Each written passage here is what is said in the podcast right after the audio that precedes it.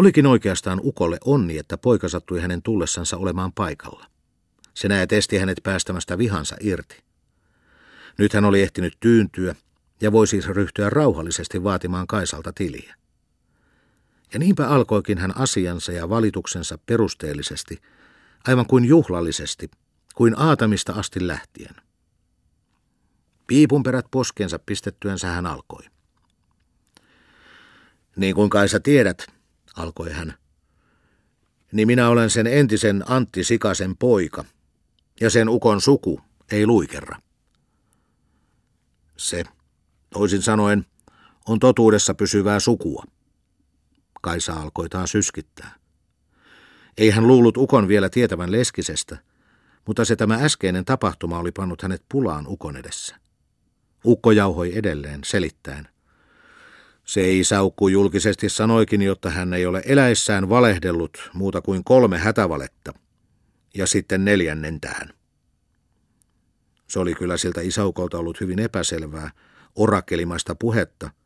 Se olikin näet ollut taitava valehtelija, mutta kuten tunnettu kävi se vieläkin täydestä Pielisjärvellä. Kaisa siunaili itseksensä. Niin, jotta senpä tähden sitä en minäkään voisi rakastaa petollista ja valehtelemiseen taipuvaista akkaa. Kun kerran olen samaa sikassukua, jauhoi vihastunut ukko likemä asiansa. Kaisa kakisteli kurkkuansa ja valitteli kuin muka yksin puhuen. Kinnusen akan pahuus, kun juotti semmoiset sikurikahvit, jotta kurkku on kuin tervattu ikään. Mutta moisesta kiemurtelemisesta ukko jo ihan kimpaantui ja alkoi riidellä. Kaisa kuule, niin jotta elää livistä pois asian totuudesta ja vakavuudesta, sillä minä olen tiukka mies. Ja tiukasti hän sen sanoikin. Kaisa yritti jotain puhua, mutta ukko koveni silmittömäksi. Ja siinä kuule, Kaisa, pitää paikat ryskää, jos tämä mies akan päältä kehen suuttuu. No, mutta sepä on perhana, taas yritti Kaisa. Mutta ukko moisesta yhä vaan yltyi ja kerskui lopulta jokuin älytön, ihan umpimähkään. Niin, jotta vaikka kaksi perhanaa, niin. Kaisa rähähti ja kiskoi härkäänsä. Ukko julmistui ja aivan huusi.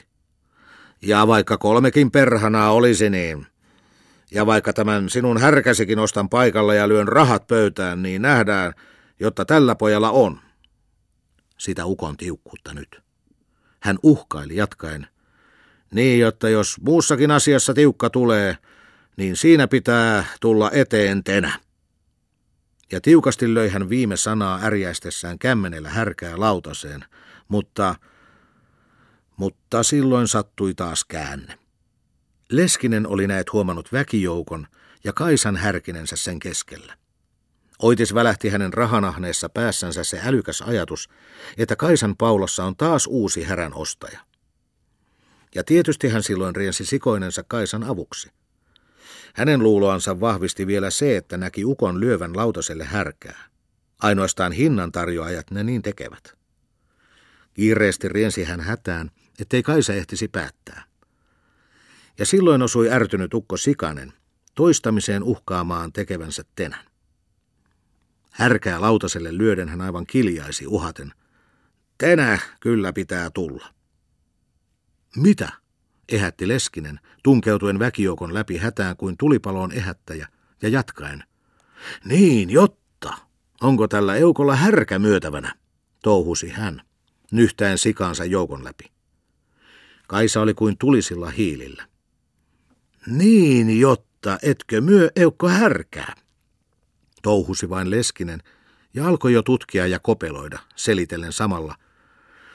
Minulla kun on siinä sitä sarvikarjaa, sitä hameessa käyvää sukupuolta nimittäin tuonne lähelle 20 lypsävää, niin tarvittaisi niille jo ainakin yksi aatami, niin kuin ajanratoksi. Siinä oli nyt touhua, kun hän partoinensa puuhasi. Ukko Sikanen tupakoi ja syleksi synkkänä. Hän ei tiennyt, että se on Leskinen, vaan luuli ostajaksi. Innostunut Leskinen alkoi jo lasketella omia tavallisiansa, härän tarvettansa selitellen – Siinä koko Pielisjärven Vuonislahdella, kuin ei olekaan paljon muuta kunnollista urosaksi sanottavaa, kuin se piiparisen toissilmä ukko, niin, niin tämä Leskinen ostaa. Siis se onkin juuri se Leskinen, hoksasi nyt ukko. Hän alkoi työntyä synkkänä pois joukosta, joten Leskinen alkoi vaimentua ja päästää siten hyödyttömäksi tullutta ostointoansa vaimentumaan. Mutta synkkänä etsi nyt ukko Sikanen tilaisuutta voidakseen antaa Leskiselle selkään. Sitä varten lähti hän nyt jo varaamaan rohkaisuviinoja. Kuten sanottu, oli Pekka tapellessa onnistunut nyrjäyttämään Pellisen vävyn veljen Hermanni Moilasen sormen niin, että se alkoi turvota. Oli täytynyt lähteä aivan lääkärille, ja se olikin vetänyt sormen jo sijoillensa. Mutta lääkärin palkaksi oli mennyt kokonainen markka. Se tietysti harmitti Moilasta, eikä siis ihme, että hän nyt veljensä kanssa haeksi Pekkaa markkinoilta. Aikoen antaa hänelle uuden selkäsaunan, että markka tulisi siten edes osaksi korvatuksi. Mutta ei sitä osunut löytämään.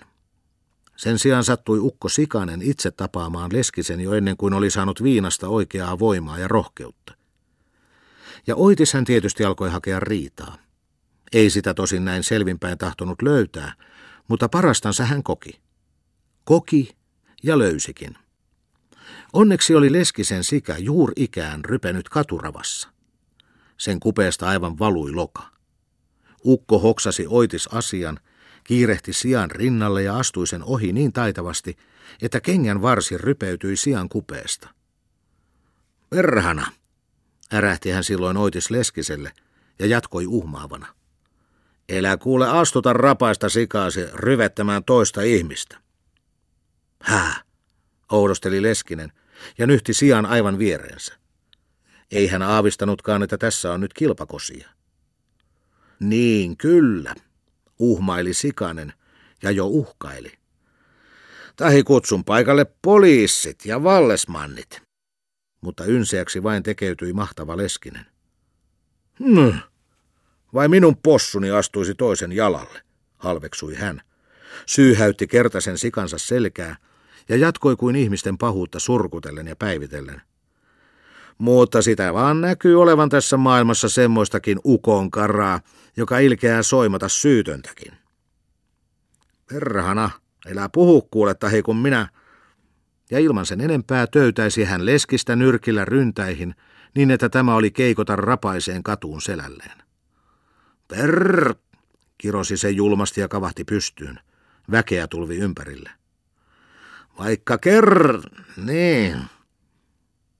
Ja siinä riidan hakemus kiihkossansa potkaisi hän leskistä ärsyttääksensä sikaa. Ja se auttoikin. Sika älähti ja onneksi vetäisi suuttunut leskinen silloin jo häntä sikanuoran päällä vasten naamaa huutaen. Elä potki kuule sikaa tahi. Mutta julmistuneena rynnisti silloin luulun tappeluaiheen täten hankkinut ukko tulisesti leskisen ryntäisiin kiinni ja alkoi aikamoinen paini. Se tapahtui Nurmeksen torin reunapuolella. Onneksi oli poliisi nyt ottamassa salavihkaa niin sanottua kylmän ryyppyä, joten valtion puolesta ei ollut estettä. Saatanan Leskinen, ähkäsi ukko ja koki vääntää. Leskinen rimpuili ja väänsi vuorostansa. Sika puikkelehti hätäisenä sinä jaloissa ja eräs katsoja arveli, meinaavatkohan ne siinä tapella? Sitä ottelua. Vaikka pää menisi niin, vannoi ukko ja väänsi rajusti. No en minä mokomaa paholaista, ähkiä päivitteli oudostunut Leskinen, kun vielä ilman asiaa ja valmistusta. Luut tuntuivat ruskavan. Akat siunailivat. Pojat tunkeilivat joukon läpi likemmä ja pelästynyt sika pyöri jaloissa. Kukahan niistä voittaa? Laskea tokasi eräs hyvin laiskan näköinen mies. Leskinen repi jo ukon nuttua. Elä nuttua revikkuule, kirosi silloin ukko ja väänsi kuin viimeistä päivää. Ja luultavasti hän olisikin saanut aivan selvän voiton, jos ei sika olisi joutunut jalkoihin. Mutta nyt se hylky siinä kintuissa pyöriessä sotki selvän asian. Ukko, joka oli siihen kompastua, tapasi sitä potkaista pois tieltä ja kirota. Tuokin sian piru siinä. Mutta silloin se hylky sotki selvän asian. He kompastuivat siihen molemmat, ja yhdessä ankarassa rysyssä kierivät he siten sylitysten torirapaan. Siinä hetken piehtaroituansa hellittivät he. Nousivat jalkeille ja punaisena ja hikisenä päivitteli lopen uupunut leskinen huottaen.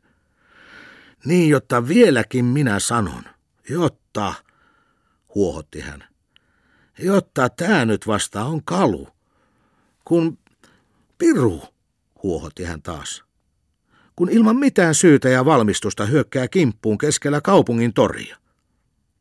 Mutta ukon sisu nousi yhäkin. Mutta nähdään se vielä, kuka se ryntää ja rynnistää vielä uudella kurssilla, uhmaili hän, aikojen viinavoimat saatuansa näyttää vähän kovemmalla tavalla. Viinanostoon hän siis lähtikin. Tästä äskeisestä tappelusta hänellä ei ollutkaan aivan selvää voitonmerkkiä.